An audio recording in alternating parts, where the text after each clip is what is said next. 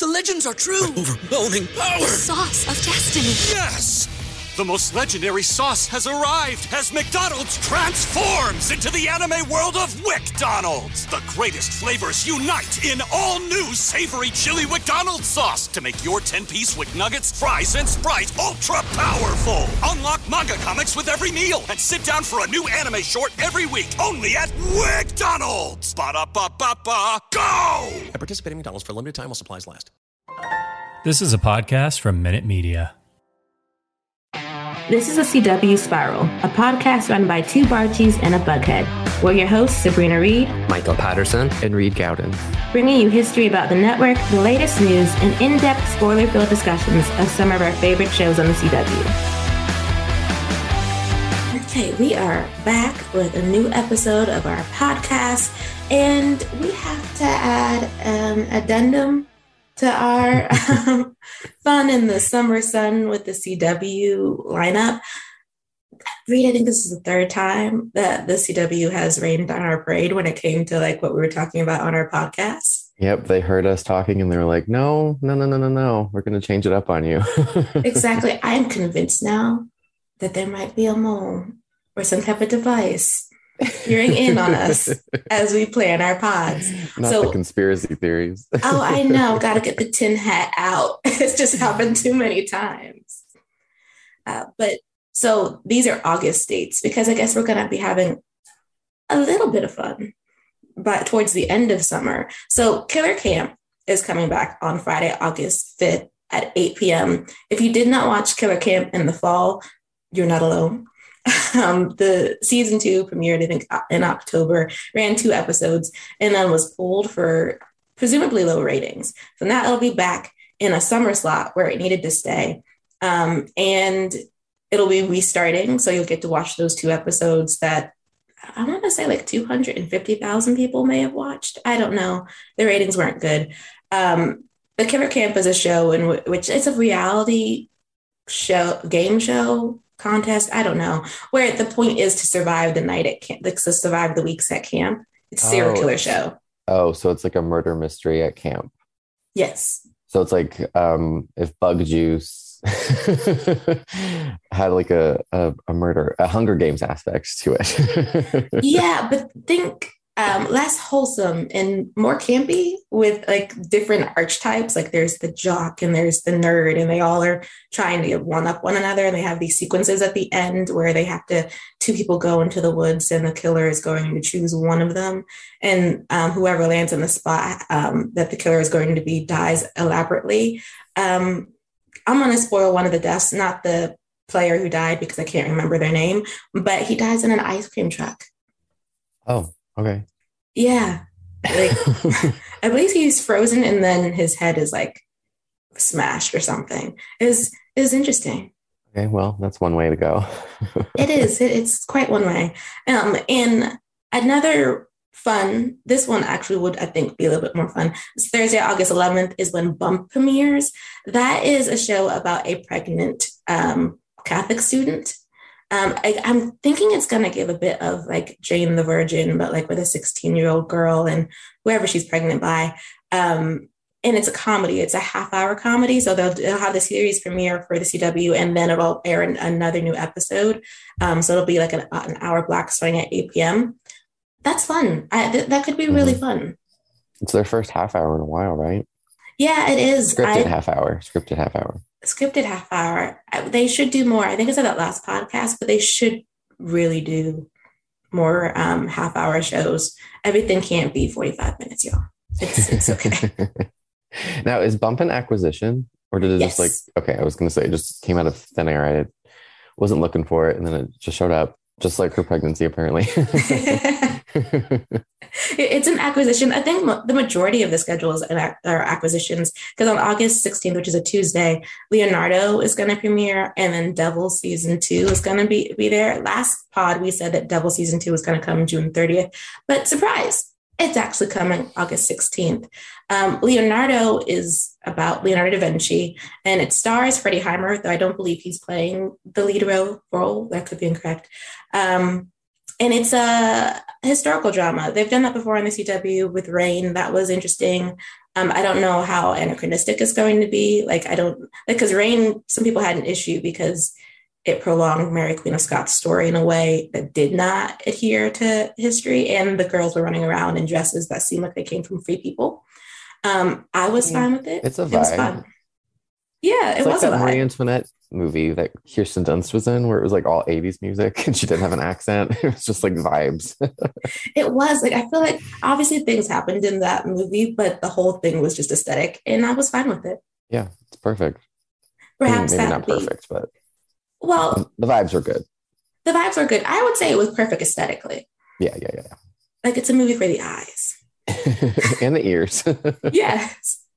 And she had like these, this is an aside and we're getting off track, but she had these lovely lavender Converse that were so pretty. Mm-hmm. Mm-hmm. I don't think that's what Leonardo is going to give. Oh, no. No. I don't think so either. The picture that I'm imagining that I keep seeing of Freddie Heimer is very much like BBC history, like miniseries. It is. But, you know, just to put this out in the universe, CW, if you're going to do another historical drama, like if it's not an acquisition, let it be fun. I do want some like anachronistic historical fun on the CW. Nothing matters. Let's just do it. Yes. I mean, this is the network to do it on. They did it once. They can do it again. Mm-hmm.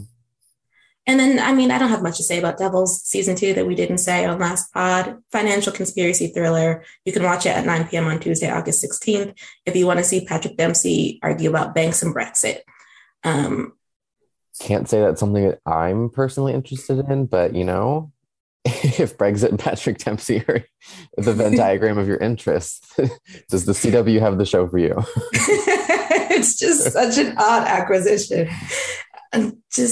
I want to know who made that call, but anyway, well, it's coming. Well, sure. Yeah. Speaking of calls made, and this shouldn't be surprising to anybody, but Legends of the Hidden Temple, the reboot, has been canceled. I did watch a few episodes of it. It was giving the nostalgia factor. It was just weird seeing grown adults doing the exact same challenges that children did in the 90s, with the prizes not being much better. Unless you got to the end, like obviously the $25,000 grand prize is what you'd want. But like those who were runner ups, it was like, you got a scooter, you got a swag bag. Oh. I don't know how you, not to get a little punchy here, but I don't know how you bring back something as like nostalgic and beloved as Legends of the Hidden Temple and not get it right. Like, I don't know. I don't think it was the right network. I'm just going to say that. Well, probably I could see that. The other thing is, like, why couldn't it have still just been children, or just give it back to like let it be on Nickelodeon again? Mm-hmm. Just let it be kids. Unless you're gonna bring it up to an adult standard, like I felt so sorry for those who like I'd be so angry. Like a swag bag full of Legends of the Hidden Temple stuff. What am I doing with that as a grown person? A 4-year-old man gets a scooter. It's like, oh, awesome.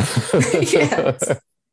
Like I'll just give this to my child or my sibling's child. Thank you for having us on. So I'm not gonna really miss that. I don't know how many people will, but I do think they should try again on Nickelodeon. Just bring it back on Nickelodeon. Or bring back Double Dare. Didn't they bring back Double Dare? Yeah, I think it was Double Dare 2000, and I want to say there was one more iteration. But that didn't last long. Okay, now correct me if I'm wrong, but was there a show called Figure It Out?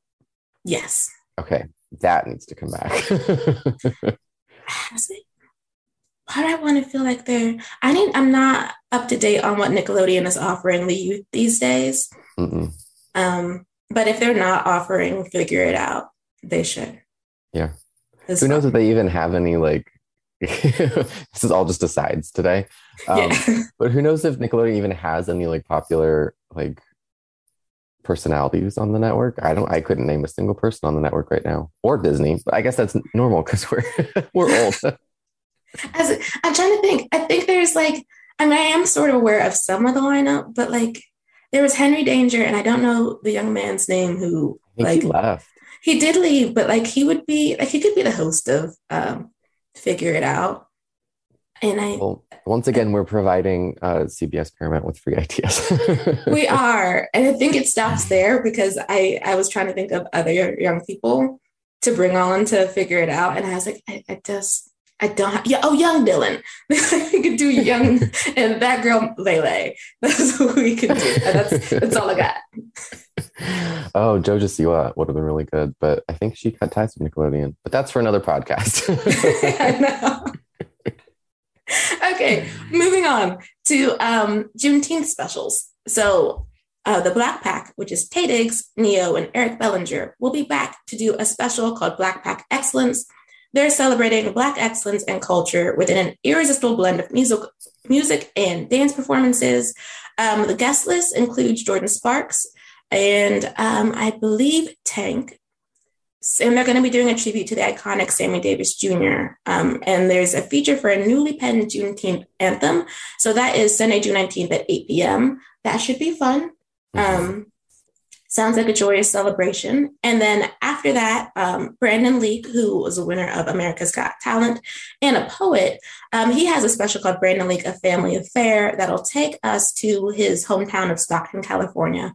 And he'll be giving some original spoken word poems and performing and telling everyone about his life and the people that have inspired him, including his mother, his uncle, his grandmother, his wife, his two kids, and his little brother. It was filmed at Hagen Museum, and it's not going to be confined to the stage. There's some elements of animation going on as well. So it's a very interesting way to put on spoken word poetry. So that is also an option. And that's Sunday, June 19th at 9 p.m. BT on the CW. I will be watching because I think that they need to do more stuff like this, more like honest and like real programming. Yeah. And there's not a ton of that. So I want to be sat in front of my TV and supporting this. So the CW knows to do more of it. Yes. I like it too. I do think I'm glad that they have started doing more specials. And they're sort of, there's a range of specials they're doing. I know they did one on climate change called 2040 that they aired, and they did a tribute to Freddie Mercury, so, a documentary that was put on a, I believe that was it a Sunday or was it Wednesday? In either case, they put it on the CW, and they do need to do more of that content. I mean, because Sundays don't have to be for Riverdale. We've proven that that does not work. Mm-hmm. Which is why they're also being preempted for Juneteenth. And they will not be airing a new episode. So I just, perhaps no more Sunday scripted programming. Perhaps keep Sundays. No, wait, they are doing scripted programming on Sundays for the fall. In any case, more specials on Sundays. I agree with you. I'm also curious what Jordan Sparks is going to perform. I know. Let's see. Do you think she's singing the anthem, the new anthem? Or is she going to sing like Tattoo? I don't think she might do the new anthem. It does say that she's going to have a soul-stirring performance to commemorate Juneteenth. Oh, so it's not Tattoo. No.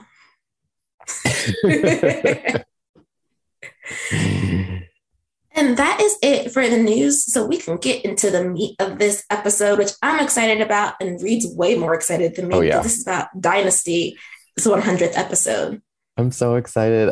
I can't believe that it hit 100 episodes. Like, it seemed like such a pipe dream in the early days of the show that it would last this long. But I'm so glad that it did, because after watching this episode and seeing how much they honored the entirety of the series as well as the original series, I was like, oh, thank you, this one show gets it and deserves to have this moment. But before we talk about it, I wanted to ask you, what do you think makes a good 100th episode? Because I was thinking about this a lot before watching it, and I was like, what do I want, what do I think they should do?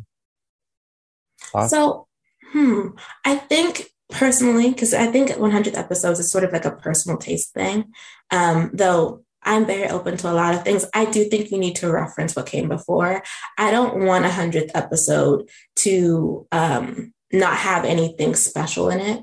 So it should commemorate like all the episodes that we've watched, all the storytelling and the characters. Like, it doesn't have to be like some sort of time capsule thing, but it's wonderful when you're like, oh my God, I remember this moment, or they just did a parallel to this moment, or I can't believe they brought this, they got this character back. They haven't been on since such and such season. I think it has to be, the 100th episode is for the fans.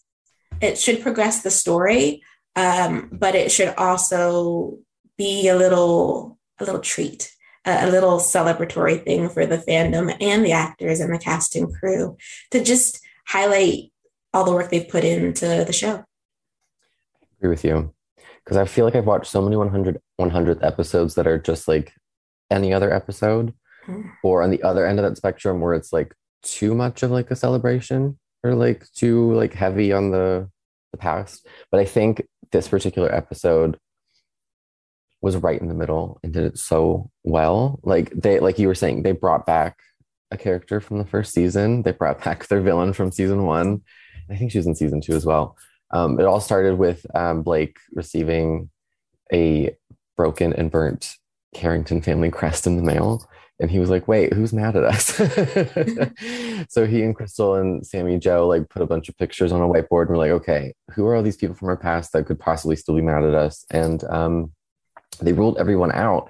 And for a second, I was like, oh my God, is this Steven? Are they bringing Steven back? Is Steven finally like woken up in Paris and was like, wait a minute, I'm mad at my family.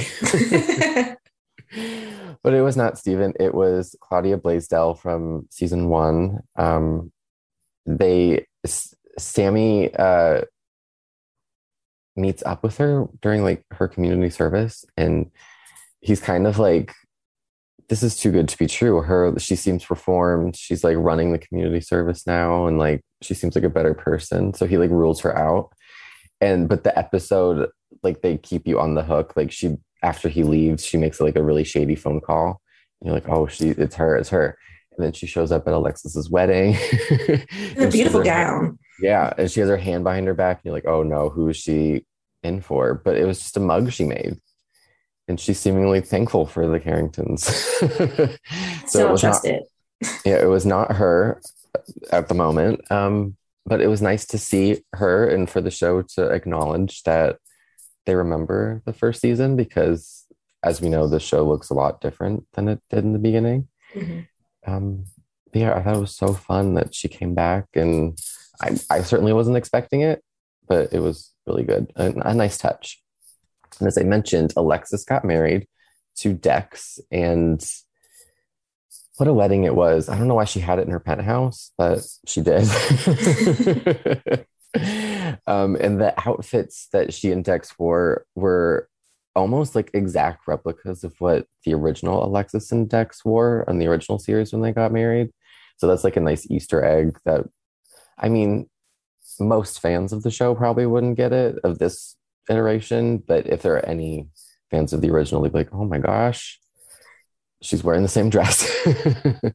It made me want to Google though, because when I saw it, I was like, that is so, it was giving, it's vintage. I pulled it out of some fashion closet. So I was like, I feel like if you didn't know anything about the OG Dynasty and you saw Alexis's wedding dress and Dex's tux, you'd like, yeah, he had that like cravat thing going on. Yeah, I had the like scarf thing.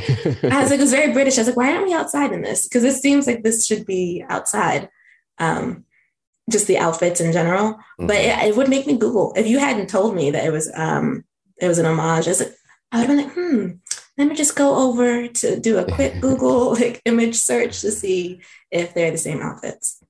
Yeah, I honestly wouldn't have known either, but this show, the reboot does a really good job of like pulling in that 80s fashion, like the dramatic like big hats and like the shoulder pads and everything, and like making it look kind of contemporary while still just giving these characters sort of like a style that's a little bit more elevated nostalgia, if that makes any sense. But yeah, the wedding was really good. I'm trying to think. But the whole time during the episode, I was just thinking about how far Alexis has come, like, because she's committed murder, she's lied, she's cheated, she's done all kinds of bad things, but this felt like a kind of like a redemption moment for her, And although I'm not sure that she completely deserves it or should, it's warranted, it's still like in the core of this show is showing these people that are living in excess, doing whatever they want, but still these performers find the humanity in their characters. So that's why you can find so many characters that are so like hateable, but at the same time you love them. Anyway, that's a tangent about Alexis. I just really love what Elaine has done with the character. And at her wedding, all three of her children took their moment to announce their own personal triumphs or whatever. And she mentions to Dex at the end, she was like, all three of my children are narcissists. I was like, well, the apples don't fall too far from the grove. Yes. But yeah, Amanda is public and official. And I'm still unsure of this ship. I fully support it and I like them together, but I'm still thinking about the history of Kirby's relationships. She dated Adam, which is Amanda's brother. So I'm kind of like, in the whole episode, he's trying to sabotage them because he overhears them talking and finds out that they're together, and he tries to break them up for, I mean, I don't know why, because he doesn't like Kirby. I think he just enjoys ruining people's, yeah, he just likes ruining people's lives for fun, which, you know, he's on the right show. But yeah, they're official. Kirby was kind of insecure about her relationship because Amanda wanted to keep it like hush hush for a while, because I mean she's wise too, because this family is a hot mess, but she was insecure about like Amanda's past and Amanda going to London and all this stuff, and Amanda's like, I've given you really no reason to be insecure, like I'm all in until we announce it. But they finally did announce it, so I'm excited to see where they go, because this is there are a lot of parts of the series, especially in this episode, that are mirrors of the original. And I did my research, and Amanda and Kirby did not date in the original, which, I mean, we could have guessed that because it was the 1980s. But I'm excited to see where this particular ship goes, since it's not like canon. Mm-hmm. Yeah. And the biggest part of the episode, which made it feel very like 100th episode and big and just everything Dynasty's about, is that they introduced Blake's brother, Ben, who has been not spoken of for the entirety of the series, but is a character that pops up in the original in like season 6. So this will be a fun dynamic, especially for Blake and Dominique, because she's, I guess, learning for the first time, that she has another brother. I don't know.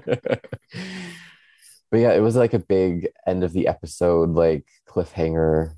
And they made it with the music, was just like so grand, very Dynasty. And it just made me kind of bittersweet. Like I realized like, oh, it's ending. Yeah. But it was such a big celebration of the show, and they did it so flawlessly. I haven't even talked about Fallon yet, but you said you watched it. What did you think? I thought, going in with only the knowledge that you provided, like the spoiler-free knowledge on top of like the reviews you've been doing for the season, I really liked it. It made, both Michael and I have told you that every time like we tune in out of context or we listen to your reviews, it just, you can really see how far the show has taken these characters. By the way, that was the first time I'd asked, because I didn't watch any videos with Liam and Fallon, and I haven't made that, made it to them in my watch of the first season. And I was like, first of all, I like his voice. Second of all, he's like, he's like, it's a villainous voice. Yeah. Yeah. Like, second of all, he's perfect for her. He's just like standing there like, I'm going to take this conversation in because clearly you need to talk this fast at me right now. And we're just going to get it all the way out until we get to the point that I need to make. And he's so patient and kind. I did not know he was an author, which endears me even more to him. I don't trust Stacey. She seems too perfect. Yeah. Stacey is their surrogate. Yeah. But they've kind of landed on, even though Fallon wanted like some like celebrity surrogate in Atlanta, which Liam was like, how does that exist? I know, like, I just, how do you rate that? I just, like, because you just can't possibly. She's like, she has a titanium uterine wall, and I was like, that doesn't make any sense. It just, how are you a surrogate to this? How many babies have you helped people bring into the world?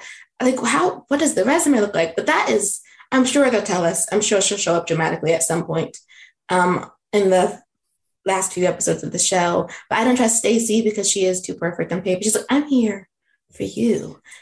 I know, it's always a little too good to be true. It reminded me of in the last season of 90210, the reboot, when Silver was struggling with finding out that she had the BRCA gene and that she wanted to have children before she had her surgeries to deal with preventative care for breast cancer. And she had a surrogate, and the surrogate like lied about being pregnant, and she did get to have her baby by the end of the series. And I'm just like, I have like flashbacks to that. I'm like, what is Stacey going to do with this poor baby? Oh no. I hope like it's just drama with her and not like, she's stealing the baby or she's lying. Though I know that little bit about, you know, the Manola Blahnik stay on until her water breaks thing. I was like, is that, please don't say we're tumbling down some stairs. I did that once with Bold and the Beautiful. I do not want to do it again. But I mean, this could be a fun time, like a fun storyline. They are being, like, they're walking the tightrope, but the show always walks the tightrope of seriousness and humor. And I think they're doing it well. Blake is still terrible when it comes to sexism and riling his daughter up. Like, did she drop the ball? Yes. But like, to say that's because she's a woman and not just because she's planning a family is just, I hate him. But I know he's like the most hateable character, but Grant Show is like the sweetest man in real life. So it's like, he does it so well because like, how can you make me hate Grant Show? Yes. I was like, he's so suave and debonair and you want to like him. And then he opens his mouth and he says something terrible to his daughter. Though I guess that him and Alexis were a match made in hell, which makes sense. Hearing all the drama that she put him through, I was like, okay, but what did you do? Because I don't know, because I'm not there yet about like the drama for the Carringtons in that period of the timeline. So I'm just like, I know that she did all that. She let the yacht go into the water. I don't think that happened on the show. So that was like a funny, like, just like a funny reference to the past. I loved her trying to defend herself off of that. And I'm like, girl, that's not even the worst thing that you've ever done. No. And I was like, and that's what I want to know, Alexis's crimes. Everyone has crimes on the show, so I will not hold them entirely against her. Yeah, there's a bad one in season 2. Wait, is it the one that like you talked about last pod, but like simply hinted at it? It involves Crystal. Yeah. Yes. Okay. Yeah. All right. That was Alexis 1. But I mean, it's the same Alexis, but. I understand though. Like, that's the thing with soap operas. It's like, that was before the actress change, which is important. Like, if you don't watch soap operas, actress changes can also come with personality changes, just so y'all are aware. So because I do this all the time. Like, you're like, so-and-so wasn't like a megalomaniac when such and such played them. It's like, yes, but we got a new actor, so we therefore had to refreshen the story. So now they have a history of, being the worst. And is there evidence for it? No. But are people going to talk like there's evidence for it? Yes. Just roll with it. Yeah. Nicolette played Alexis very like subtle and like intriguing. Whereas Elaine Hendricks is very like camp, in your face. Like, she turned it all the way up, which both versions of the character really work. But we get to see more of her vulnerable side, I think, in this episode than we really ever have. And I think that's true of Fallon too, which we've been getting a lot recently, that everything that she was dealing with this episode comes from like her deep insecurity of like not being enough or like not being able to do everything. And even in picking her surrogate, I think she might probably said this as well, but like, trying to pick the very best one comes from her fear of not being able to do this herself, her guilt for not being able to do it herself, So she just wants to be able to like throw her money at the best and get the best, only the best.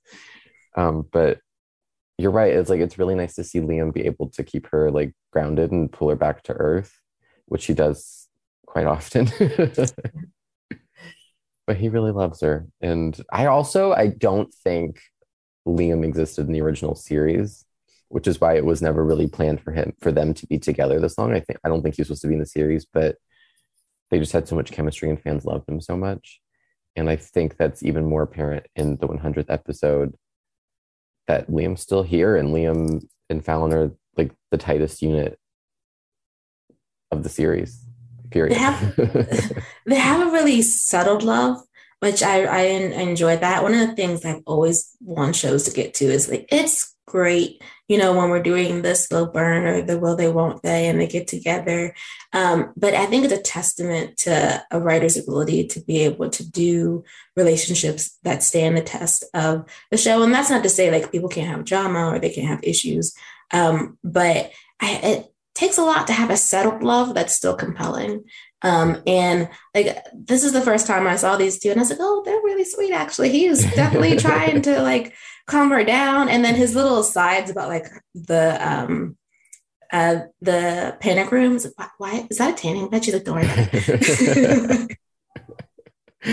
Oh my God. When they were stuck in the panic room, there was a scene where Fallon lays in the tanning bed to sleep and she just looks like she's in a coffin. It's the best meme. But yeah, their relationship is so much different. They've been through their things even recently that seemed insurmountable. And it's such a different dynamic than Blake and Crystal, which is like, they are ride or die partners in crime, literally. And that's such a different couple than Fallon and Liam, but it's still just as much fun to watch, maybe even more fun, because you know that whatever nasty thing the other has planned, they're gonna be right beside each other for better or worse. Like, they got married in jail, so like, you know that that's the core of their relationship. Yes, they're hellions, which is like, it's so interesting because they're settled too. So watching new Crystal, because she's new to me, with yeah, you haven't seen Crystal too. No. With Blake, and then like where I am in season one, as they're developing this ride or die relationship, it's interesting to see them so that they are so settled, because in season one, it's like, he's really learning how much she is willing to put up with and how much he is willing to put up with and the craziness that they both like inflict on each other's lives.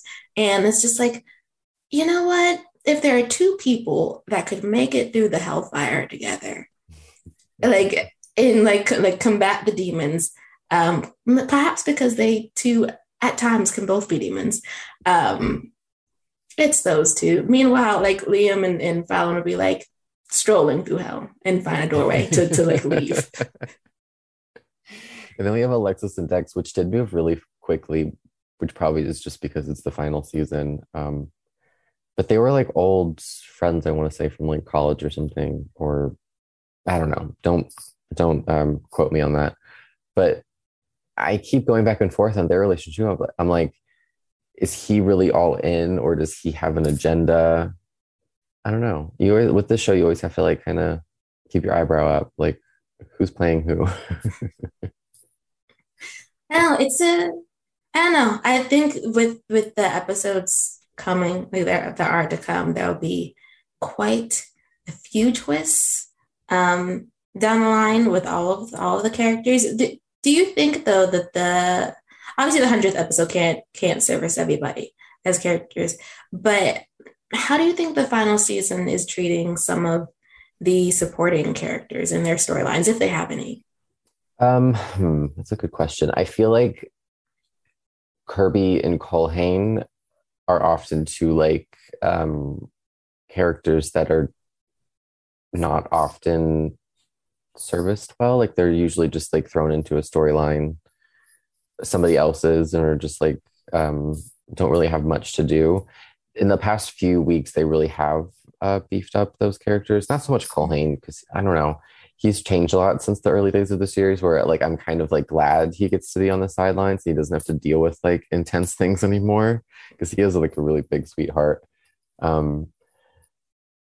But for someone like maybe Dominique and Jeff, sometimes their motivations and their stories aren't completely connected to the overall story, and they seem very distant. But anytime they're on screen, they like, especially Dominique, like she steals the spotlight this week, especially when she's like trying to crash Alexis's wedding and she's fighting. But yeah, it's with this big ensemble, it's a definitely a balancing act that some weeks is better than others. But I guess that's the yin and yang of having an ensemble cast. Like, you know, whenever you throw them in, they're going to kill it. But sometimes they just have to ride the bench for a couple weeks, because at the end of the day, we're always going to get big stories for Fallon and Blake. So anything else is just going to come in the C and D story. That's true. Okay. Well, I hope it ends. I was going to say relatively well, but that's like a poor thing to say. I hope it ends, that it ends satisfactorily for everybody. I can't remember. Are you anti-time jump, or it depends on how far they jump? I don't know. I wouldn't mind a little time jump, like maybe in the end, but I do think it would be really cool, even if there is a time jump, if there's a little bit of a cliffhanger. I think I've said this a few times, but like, I really do want this show to, I think it would go against everything that the show is if everything was like tied up in a neat bow and we show that like everybody gets what they want and everybody's happy, because I think we still need to know, whether it's in present day or if they jump to 5 years, they're always going to have enemies. There's always going to be some sort of corruption happening within the family itself. Like, I just want to know that the drama is going to keep finding them and they're always going to keep chasing their tails. But I wouldn't mind a time jump to show like what Fallon's like as a mother. I think that would be really cool, because with the amount of episodes we have left, we're not going to see the entire pregnancy of her surrogate. So I hope we get that payoff at the very least. That could be fun. I hope that fans do get to see her as a mom, even if it's not gonna in a small time jump, or perhaps they might even do several time jumps in the last episode. If it ends on a cliffhanger, since you said Steven's not back and he's not awake, what if it's him opening his eyes? That would be funny if they just brought him back for the last moment. I don't know. I think it would be really cool. I actually don't know if he's like not, if he, I don't know what state he's in. All I know is that he's in some sort of facility in Paris is where they got him. I don't know. It would be cool if he came back, or if they brought more characters back in the run up to the finale. That would be fun, because I think that's what Legacies is doing. I have no idea when the OG Vampire Diaries and Originals characters are going to be making their land. For that series finale lead up or not. Oh, this is not about Dynasty, but I just realized we're recording this the day before the Charm finale. So like when y'all get this on, like when this drops on Monday, Charm fans will have seen the series finale. It's too late to wish y'all the best, but hopefully I hope it ends well for everybody. Yes, I hope it does, and that no one is angrier than they need to be. At this series finale. I'm not saying that as someone who's seen it. I have not. So I kind of want to tune in, because I feel like I was seeing a lot of the production team teasing that it's like a big, I don't know if it's the finale or just season storyline in general, but I want to see if they somehow connected it to the original or something. Oh, because they were supposed to. That was a little thing that they teased, I think. You think if it happened already, we would have heard about it, right? Yeah, because I think that that's too big for that fandom to have not started tweeting all over the place about it. And I don't remember seeing Charmed trending because of that. I don't remember if I saw Charmed trending at all. It could be incorrect. Like outside of its usual airing trending. And that like something like that, they'd have gone into the weekend trending. Yeah. All I can say though is these 13 weeks went really fast, because I don't know how it's already ending. I know. It went super fast. And so I'm so sorry, all that your show is gone. But hopefully it is ended well. And that if they wanted to connect it to the OG charm that they were able to somehow make that happen in the series finale. I think it has something to do with like the charm ones getting erased, if like their powers and like magical existence getting erased if they don't defeat this big bad, which I mean, that sounds very series finale to me. We should bring Shannon Doherty back. Ooh, fun. I think for no reason. I think it would just be really funny to see what they all say about it. Yeah, because she's the only one who hasn't said a thing about the reboot, right? Not to my knowledge, yeah. Yeah. Oh, that would be so much fun. To just like open a hole and then there she is. And it's like, who are you? I'm Prue. Who are you? End of show. Love it. It would just implode Twitter. It would, because as you said, what is a cliffhanger is iconic. And that would be the mother of all cliffhangers. What do you mean we don't know anything else about Prue? You don't. That was the end of the series. Have fun. Yeah. God, I love like a nice juicy cliffhanger like that, where it's like not entirely a cliffhanger. Like we don't know, like those cliffhangers where it's like, oh, someone's fate's left up in the air. But I love a cliffhanger where they like reveal something and you're like, you just have questions. Oh, I love that. So good. Well, maybe that's what will happen with Charm. Maybe that's how they will connect the reboot to the original. Maybe. I don't know. I kind of see the show wrapping up like in a bow. I don't know. I think I am going to watch it just to see. Just checked in for the premiere and checking out for the finale. You'll have to swirl in the group chat because I know I won't be watching. I'm sending all the love to the Charm fandom though. Same. I'll be there if I remember. Last thoughts about Dynasty on my side. The 100th episode was really, really good. I was happy that I had a wedding in it. I think that is, I think weddings, graduations, births, anything that's like a milestone in somebody's life are really great for 100th episodes. The episode you said that's next called Ben is going to be interesting because he did come in with a lot of drama, the perfect soap opera entry. Especially because Crystal doesn't know who this man is. And neither do we, even though we have never seen this man, never heard his name, never seen his face. It was still just like I gasped. I was like, oh my God, he's here. And I didn't even know who the character was until I Googled it. But yeah, I'm excited for next week or when it comes back on June 24th. Yeah, because everything is going off, including, you know, that's how we'll segue into Superman and Lois because I believe they're off again. After like the newest episode that aired. And I have to say, I am so sad and like I was hurt at the end of the episode. I was like, no one's dead. I'm just being dramatic. It's just the Clark is without his powers and like my man is down. He's tripping upstairs in the promo. Like, it's bad. It's so bad. But it's like with these shows, as bad as it gets, like, you know, like it's called Superman. Like they'll find a way back to it. But just like in the brief time where we're going to get him without his powers, it's going to be rough to see him like that. I know. I think in the promo, Lois gives him like 2 pep talks. We are that far down. Like she's like, baby, uplift yourself. It's going to be fine. You know, days without a Lois pep talk, 0. Yes. So I want to get to that episode, but I should stick to this one. I think as a transition episode, it really works. These parents were going through it with their kids in a way that really, truly made sense. I know you'd warned me, Reed, that Jordan was annoying, and he was, but he was annoying in a way that was digestible to me. I was going to say in the right way, but I don't think his annoyingness is true to his age.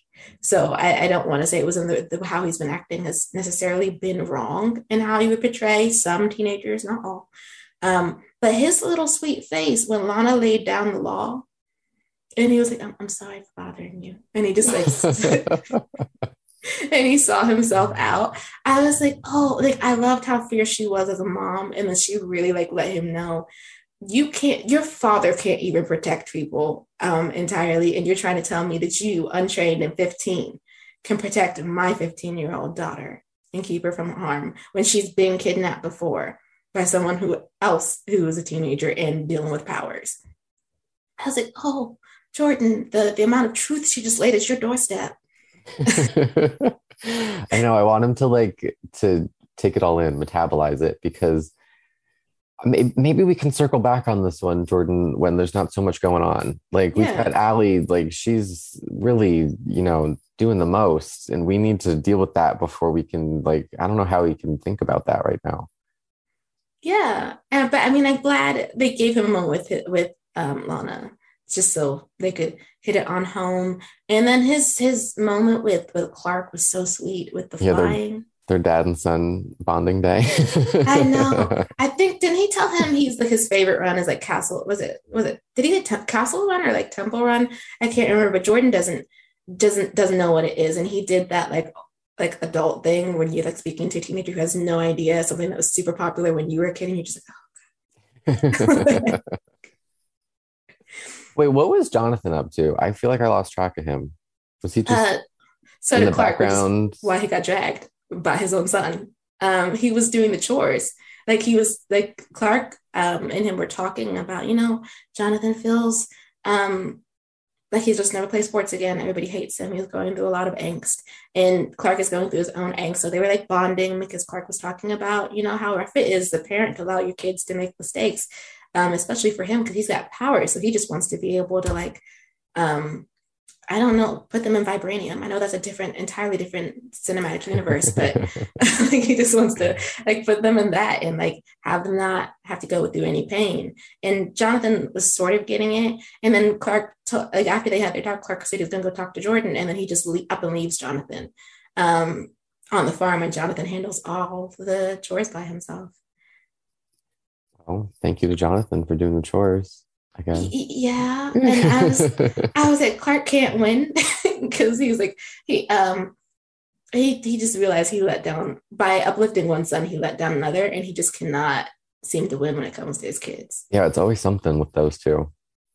I know. I mean, I guess he really should have told Jonathan we might be gone longer than like 30 minutes. I think they were gone for a few hours.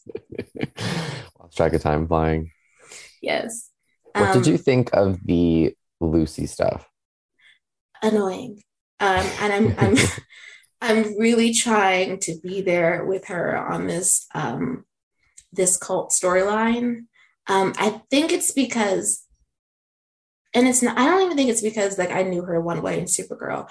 It's just we don't know Lucy in Lois's relationship, so what we're getting is them telling us a lot about like how tumultuous it was growing up. And there's a lot of this is Lucy's feelings about Lois, that it's still not substantiated that Lois actually treated her that way. And it's ironic that Allie's like, Lois is just trying to fix a hole in herself by trying to fix. She was like, well, aren't you doing that right now while you're trying to lure Lucy into this cult of yours? And I hate that she has told people that they're incomplete, and the only way to find completion is to merge with an alternate universe self. It's like, not these people are depressed, and what you're telling them is they can only be complete if they meet an alternate universe version of themselves and merge. There's no other way to become complete. It's just, she irks me, like in my soul. Yeah, I don't like Allie. I feel like I don't pay attention when she's on screen because she makes me so angry. I know is that when Lois has that beanie on, it's usually nothing good's happening when that beanie's on. And it's usually Lucy. Yeah, and Lucy's rough. Like it's rough sitting. It's up and down with her. Stuff. It is. And I don't get it. She's like brainwashed. The next minute she's like, oh, sorry, Dad. And it's like, well, I don't know how, when is it too little too late, Lucy? Exactly. Cause I feel like, where's the remorse? It's one thing to continue to do something for Allie, and you know that it's wrong. It's another thing to not be like, why are you not remorseful? She could at least be a little sad that she drugged her father. I agree with you there. No follow-up. And she's not. She's just like, I had to do it for Alice. Like, okay, but you drugged your father. Do you understand how like just bonkers that is? And she doesn't. I don't know. I can't with Lucy, but I can get on board with Natalie this episode. Yes. That was really cool. Yes, that, well, like her sequence in saving Clark was amazing, but like, I think besides that, my favorite moment is actually her fight with her father. Yeah. They both made very, very valid points. Mm-hmm. Because he's like, you're 15 years old. I am treating you like a child because you are a child. And she's like, I could have died in a spaceship. I could have died these other times. Me getting in the chute isn't going to change the fact that you're my father and I could potentially die because of your job. Mm. Yeah. She said her piece. And I think it was, even though it was like, it feels like a really fast turnaround from like whatever hijinks they were up to in the previous episode to her finally in the suit. It did feel really fast, but I don't know. I really enjoyed it. It's a mix up in the dynamic. And it's, yeah, I think something that we needed specifically for this story. I think so too. And I think like we got there faster for her because of the mature, she, out of all the teens, she's the most mature. Mm-hmm. And granted, that might be because she had to be due to like losing her mother in the way that she did. And then of course, the war that was happening on her Earth. But Natalie is just so, she's like, there's such a right balance of like teenage angst and that internal, the world is against me and this is unfair. Like, but also, you know, I understand like how hard this is for everybody. And I want to be able to be open to different perspectives. And I'm trying to be, but also, you know, I'm a hurt young lady who's still dealing with the death of her mother, or the murder of her mother, really. And by the face, like an alternate universe version of a man that she's supposed to trust, which she does now. But it's just, it was a lot. I like Natalie. She's the best teen on the show. I agree with you. And hearing your description right now, she reminds me so much of like the Disney Channel movie leads that we had. Like they were like really feminist and outspoken when we were growing up. Yeah. Like that's what she reminds me of. You're right. No, you're really right. Yeah, she would be like if she had her own superhero DCOM. That she is exactly the personality that she would have, except like the murder would have been off screen. Yes. I don't know what the other teams would be. Again, we're still treading water with Sarah. I have one note, and it's that like when Lana was telling her about Alanis Morissette. And I was like, you mean to tell me this angry 15-year-old doesn't know who Alanis Morissette is? Wait, that's right. She was like, who's Alanis Morissette? She asked that question, right? Yeah. Oh, I blocked that out of my mind and my heart because it was painful. Well, it also just didn't seem like true to her character, at least like in my opinion. She's 15 years old and she's angry. She's heard you ought to know. She's on TikTok. She would have seen, didn't Alanis have a viral sound recently or something? I don't know. She would have come across it. She would have some, like if she didn't come across it herself, someone would have came across it and had her listen to it. I just do not buy that she does not know who Alanis Morissette. I thought the thing was going to be that she was being sarcastic and that Lana was going to catch on. And then that's not what happened. No. And I was like, yeah, I don't believe that this young lady doesn't know who Alanis Morissette is, but we're just still hurt though. It's still hurt. Cause like how? I think it's another example of Alanis not getting the respect that she deserves for the impact that she made with her music, but that's, you know, neither here nor there. Speak on it. It's so impactful. In fact, you know, I know I think they basically finished filming season 2 of the show, but you know, if we didn't get the rights to You Ought to Know so that Sarah could sing it. Well, Netflix bought it for Bridgerton this year, so I don't know. Maybe Alanis was just like, maybe one's enough for now. Okay, season 3, young Sarah. Maybe Head Over Heels? Is that's not her? Is that the name of the song? Head Over Feet. Wow, sorry, Alanis. Sarah can sing that for Jordan in season 3. I don't remember. Like, do you remember the lyrics to that song? Yeah. Not so we can sing it. I just trying to get in my head. We don't have the rights to any Alanis songs. We do not. I can't remember if it's Angry or it's I Love Song. I'll send you a link after we finish. Like, and everybody else, you just listen to it in your own time. Yeah. But what else? I don't know. It's a good transition episode. I want Clark to be better by the end of the the next episode because I need him to be okay because I love him. Mm-hmm. For the finale. Yeah, like, I mean, obviously, like, this is just fan drama. For me personally, I'm just being dramatic. I just need him to be okay. Obviously, it's called Superman and Lois, and he's going to be okay. But just do Superman and get him his powers back. Yes. Speaking of men that we love, Tom Swift. We do love that man. We do. And he and Zenzi are a riot in episode 2. Oof, I need so much more of that, and I can't wait to see them write to those strengths in future episodes, because now that it's there and it's present and it was perfect, like, I just want even more. I know, because the whole, like, the whole plane conversation where he was like, "Do not come for me," and she's like, "I will post the 8th grade photo."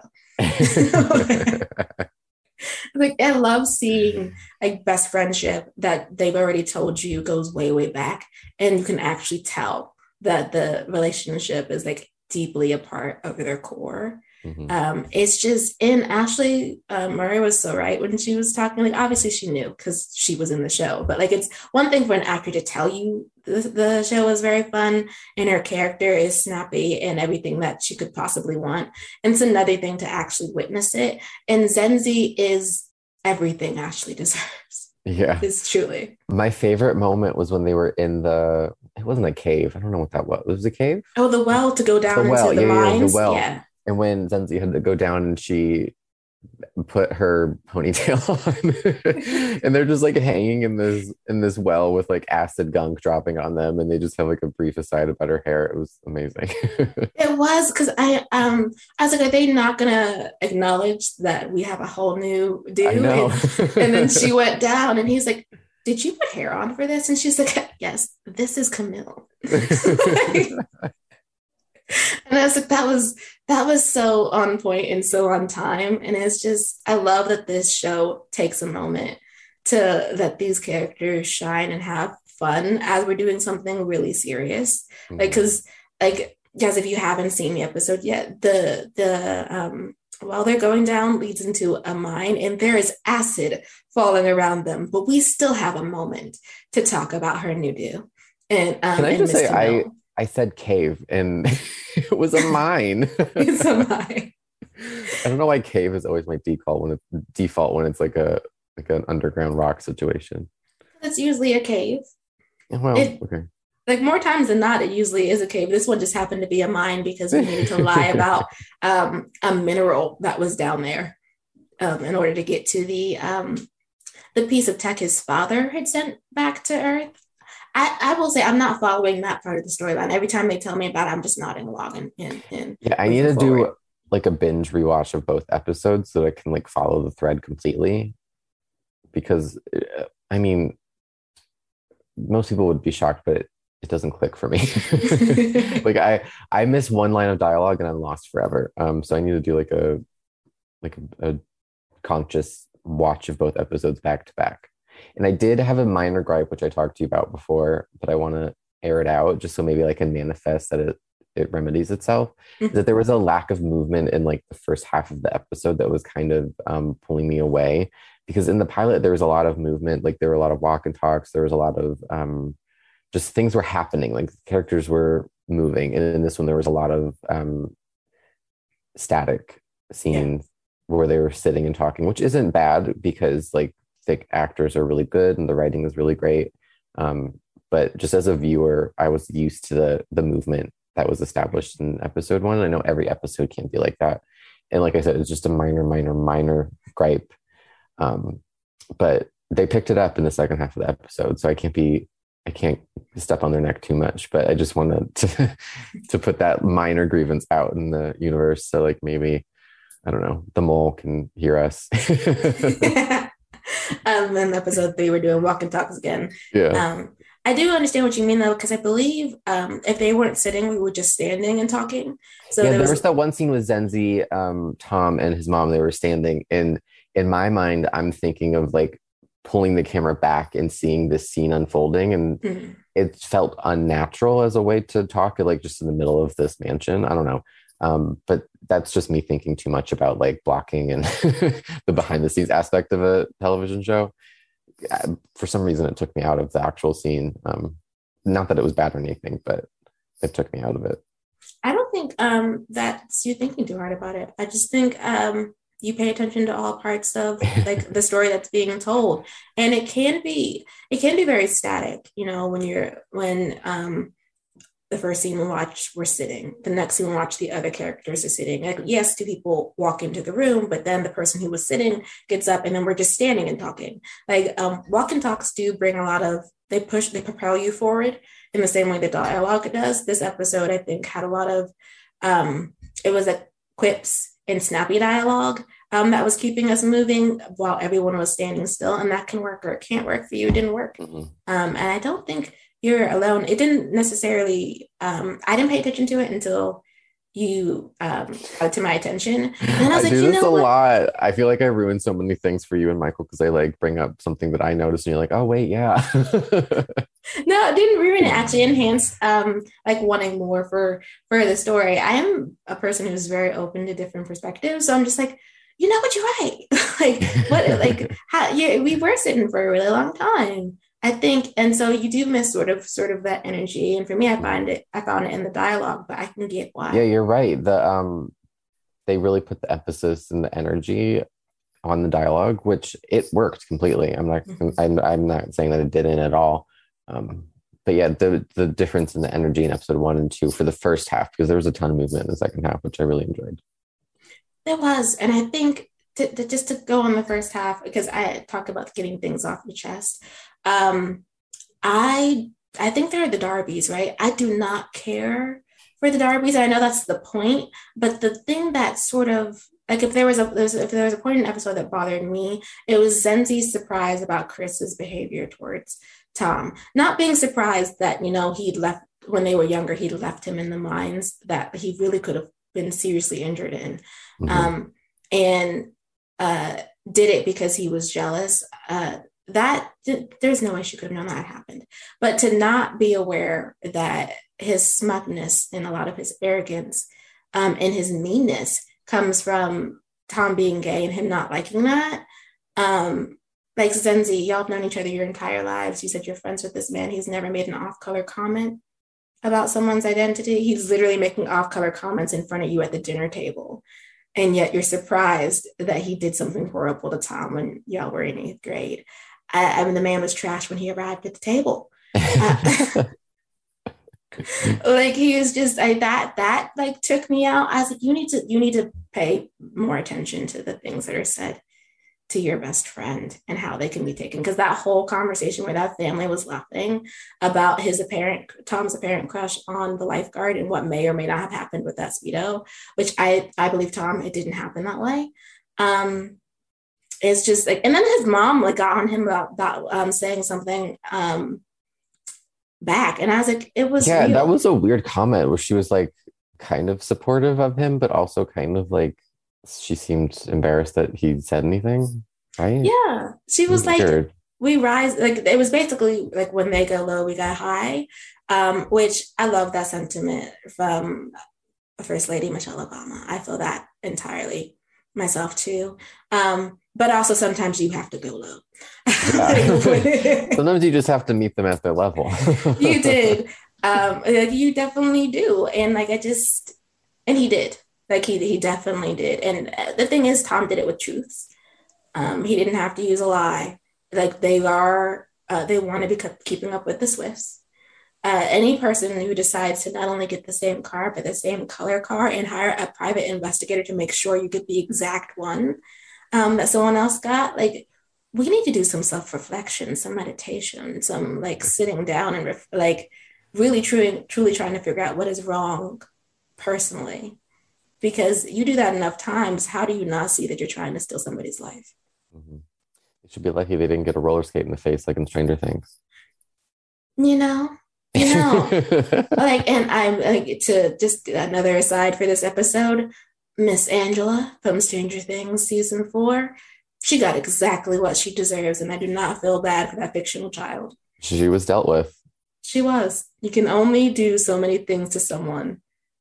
before before they decide to handle you themselves. Yeah, 11 was right. I know. And with Tom, he did not handle Chris, which, you know, that's fine. They don't need to be business partners, though. I know, again, that we were rising high, but I'm fine if we never see Chris again. Let's get other partnerships. I love this show so much, and it was like even more apparent in episode 2 that I like. Yeah. I don't need to 4-episode test it. Like, I'm on board for 6 seasons should it happen. Yes, and it's so, like, the twists are so weird. Like, I really thought Claire, the woman who wants to be the CEO of Tom Swift Enterprises, I believe it's Enterprises, like I had thought that she was actually trying to put Lorraine, Tom's mom, in a coma with the sleep thing, only to find out she was being sincere and she actually did stumble into mind control lip balm. Yeah, that was wild. I was like, wait, what's happening? For a second, I thought I don't know what I thought was happening, actually. That was wild. It was, as that's not where I thought we were going. I thought we were saying goodbye to Miss Lorraine for a few episodes. Instead, you're getting some harsh truths because she has the truth serum lip balm on. Truth serum, mind control, I'm not sure which one it is. But it is... I was like, yikes, when she's like, you would never be the head of Tom Swift Industries. And I was like, I got it, because she's not Black and they do want a Black CEO. But I was like, I wish you had gotten to that conclusion naturally yourself, because to hear it from her mouth hurts more. Yeah. So I don't know what Claire's going to do next. She's still got that lip balm. I don't know. She does. You know what she should do? She should leave the company, make her own company, and be a rival. Maybe she will. Maybe. Anything else for Thomas Webb? Oh, the cat is out the bag with Rowan. Wait, who? So Isaac was tailing Rowan because, you remember, he doesn't care for him. And Tom did discover something is wrong with Barclay. So Isaac had Tom send a text to see where that text would go. And since he was telling Rowan's the one who picked up his phone and saw the text that was cloned from Tom's phone. So now we are aware that Rowan is up to no good. And the episode ends with Tom basically, well, no, he does actually, it's a "you up" video text. So I think we're going to do some seduction next episode. Yeah, didn't Zenzi kind of like touch on that with Isaac? Yes, she said why, because he gave her this wonderful, beautiful speech about her deserving better, and she was like, okay, then why are you waiting for Tom? Yeah, she flipped it right back on him. I love when TV shows do that. I do too, like, because he was being very lovely, and she was like, okay, take your own advice, thank you, but I know you love it, what am I? Yes, which, by the way, I still think she needs to internalize Isaac's words, because isn't she aware that the Mr. Politician is up to no good, and yet she was clutching that invitation to dinner? Probably not. Oh, okay, I thought she was told. I don't know. Zenzi needs better taste in men. Hopefully that's coming. That's true. She does. Love her though. Love her immensely. Can't wait until she gets a really good boyfriend. I would actually be okay with it being Isaac. I like the two of them. I don't think the Tom thing is going to work out for Isaac. Not only because, like, not that bodyguard romance can't be fun. Like, it totally can be. Tom just does not see him. No. And I don't know if that's going to change, but Zenzi sees him and he sees Zenzi. So perhaps, you know, let's put the crush to Tom to the side. It's going to be a tough one to break with him, though. It is, because he can't help checking out his boss. And he's endeared to him. In the same way, well, no, not the same way Zenzi is, but he's endeared to him. Yeah, I don't know. So I can't wait till episode 3, which is that about cowboys? I'll have to check the title again. Cowboys? Yeah, you know what? Since I have the laptop open, why don't I just... Tom Walker. No, not that type of thing. That'd be... Actually, that could be fun, but because they have great dialogue, and so them going to like a small Western town camp Cowtown could be fun. Just saying. Just putting it out there. For I think, are they done filming season 1 of Tom Swift? I don't know. That's a great question. Well, if they're not, small Cowtown one day. That'd be fun. I'm actually just looking for what the episode name is. And okay. Oh, I know that's episode 4. Darn it. Well, episode 4 is called "And the Chocolate Cowboys." Ooh, so that should be fun. But there's no to look forward to. Yeah, there's no synopsis, so not yet, at least.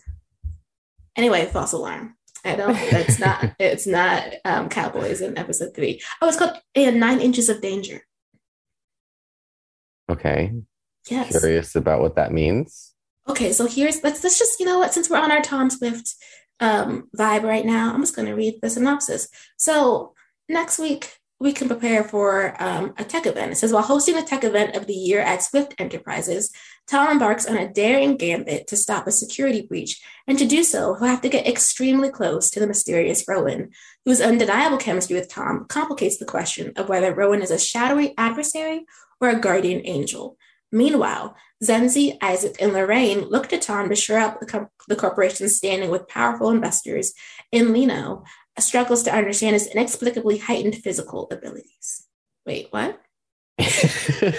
Who is it? Who is the last person? So Lino is the, you know, that young boy who helped him get into the facility. They told him not to play Call of Duty while he was, was it Fortnite? In either case, he's, I think they called him his cousin in the episode, in the premiere. Oh, his adopted brother. Yeah. Okay, gotcha. That's, you know. So he has heightened physical abilities, which, I mean, radioactive spider bite, what's happening? Like, are we getting powers? I mean, it is a sci-fi drama, but I'm just like, what's happening with Lino? I guess I'll find out. Is there any, like, lip balm that gives you powers?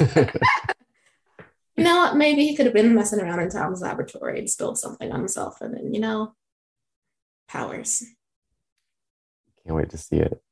Fun times with Tom Swift. You never know what you're going to get, and that is why I love this show. You know who's not having fun times? Murphy and In the Dark.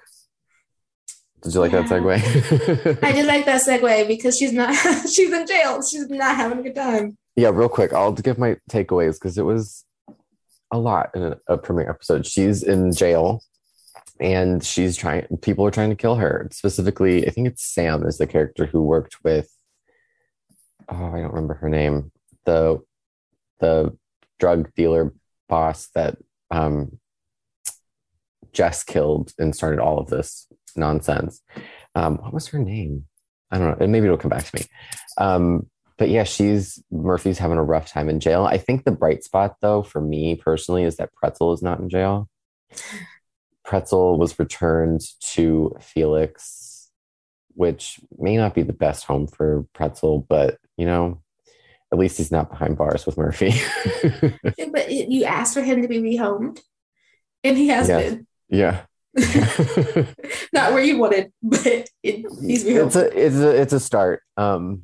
Yeah, Murphy has a rough time of it. She had a razor blade in her sandwich. She has a new buddy to keep her safe, and they go to the chapel, and Murphy's just pounding the body of Christ because she's afraid to eat after the sandwich incident.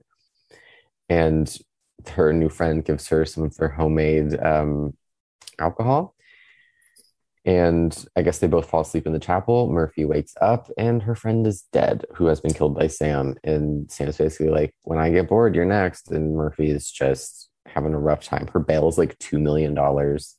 And Felix and Max and Leslie are trying to get the money from Felix and Leslie's grandmother to get her out. And I don't know. It's a mess. I don't know what's next for Murphy. But there was, in the beginning of the episode, like a flash forward to Murphy in a gorgeous gown, like the most dressed up she's ever been in the series, because usually she's just in like a raggedy coat and she's just like going on an hour of sleep. Like, that's Murphy's whole vibe.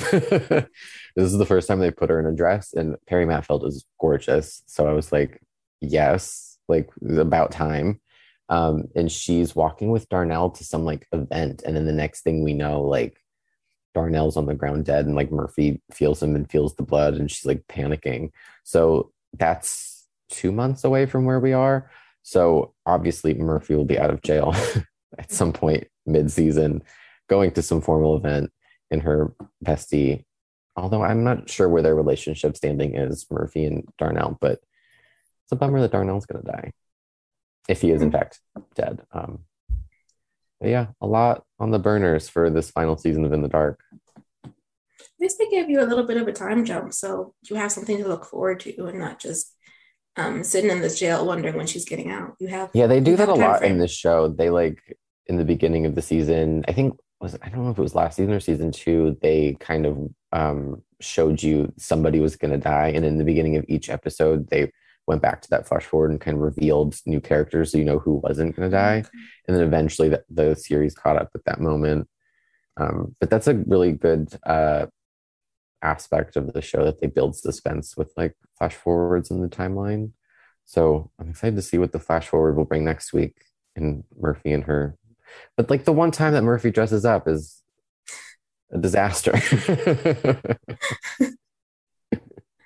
Oh no. Well, you said that's her I guess I shouldn't say safe place, but that is where she lives. She lives in disaster and chaos. Yeah. I don't know. There's the guy that she dated who was like teaming up with the police department is like dead set on putting her in jail for life, which I know I've said, I'm on record saying I don't know how Murphy will be redeemed, but I don't think the woman deserves to be locked up behind bars forever, because like everything that happened kind of by accident. And I don't believe that she actually murdered anybody. I think she was just taking the fall for her friend. But it just sucks. This guy's like obsessed with bringing her down. It's like, can you just like get a hobby or like a new job? I mean, perhaps by the end, perhaps he will have his own moment, or unfortunately meet his own demise for situations that are outside of Murphy's control. I think his name is Josh. I realized I didn't say his name. I think his name is Josh. I'm really bad at names with the show besides like Murphy, Max, and Felix. Well, tentative Josh. We'll just tentatively say Josh needs a hobby. Yeah, but it was a good start to the season. So I'm, again, on board to the bitter end with the show. Can't wait to see how Murphy gets out of this one. Oh God. Well, final season, so hopefully, you know, fun times. I have not watched Razzle New Mexico yet. I know some things just from editing.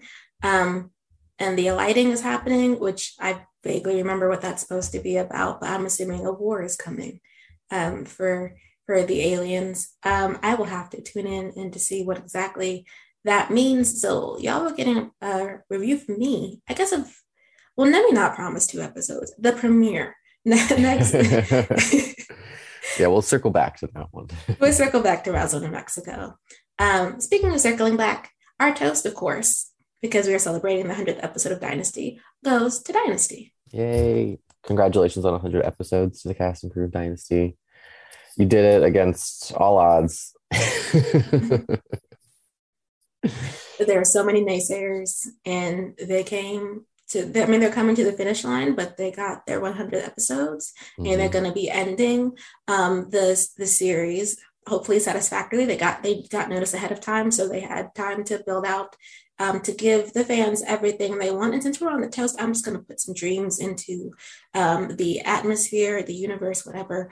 You said this is probably far-fetched, and you know I believe it is too. But Ariana Grande, if she were to make an appearance, that would be lovely. I don't care what role she takes, though I would like for her to be Fallon's daughter. That could be fun. Oh my gosh, I would have never thought of that. That's amazing. In the flash forward? Yes, in the flash forward. I want her to like just the drama of like Fallon yelling through the mansion.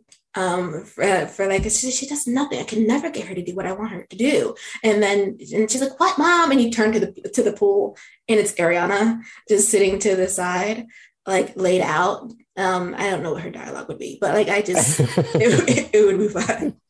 Oh my God, that's amazing. Any role, honestly. It's been like my secret wish list item for Ariana to be on Dynasty. Hopefully they can. I don't know if they could be able to make it work in this last run up. I know she's really busy, but she's always promoting Liz and like really supportive of Liz's work. So I'm hoping somehow they could get her on the show in the last few episodes. But even if not, I know they'll pull off a great final few episodes. That's true. But 1 minute of your time, Ariana. Just 1 minute. Just pop down to Atlanta for a couple hours. Yeah, or send a Zoom video. Like, it's fine. We can just put you on the screen, digitally insert it like they always do, and she'll just be right there, and then she'll be in Dynasty Canon. Highest rated episode of the series. It would definitely be the Ariananators. Is that how you pronounce that? Say that. I have no idea, but I'm glad that era of like fandom names was over. Adding aters at the end. Well, they would tune in. Yeah, not me adding. Didn't I call it Fallonators? You did, but like it's an homage to that. Yeah. Okay, yeah. Well, anyway, cheers to Dynasty. Cheers to Ariana. Yes. Dynasty will always live forever in our hearts and is one of the best shows on the CW. The critics who hate it and regular folks who hate it too can honestly just be mad about it for life. It just is one of the best shows on the CW. You have to embrace camp and soap operas, y'all. It'll make your life so happy. Mm-hmm. They just don't make them like that anymore, and they did make it like that right now, and it's gonna be like the last of its kind. So in that sense, I'm kind of, it's a real bittersweet ending because it's like the last like CW of yesteryear show, if you know what I mean, like the Gossip Girl era. So in that sense, it's bittersweet because it's like the end of that era. But I hope that people continue to discover it on Netflix or wherever it may land, because there's going to be well over 100 episodes of just crazy twists, turns, soap opera, drama, doppelgangers, characters playing their own mother. You know, it's got everything. Yes, it does. So, you know, cheers to Dynasty. Yes. And that is it for us. I am happy that we did a whole episode about, majority episode about the Dynasty's 100th episode. You can watch it on cwtv.com or the CW app if you'd like to pop in without context. That is a movement that Reed has started on The Spiral, and it is one we have started living by. And it's great. It is a fun time. So check it out. So, yes. Well, we are the CW Spiral. I'm Sabrina. I'm Reed. Mike will be back next episode, and we're very excited. Woo-woo. So, see you next Monday. Bye.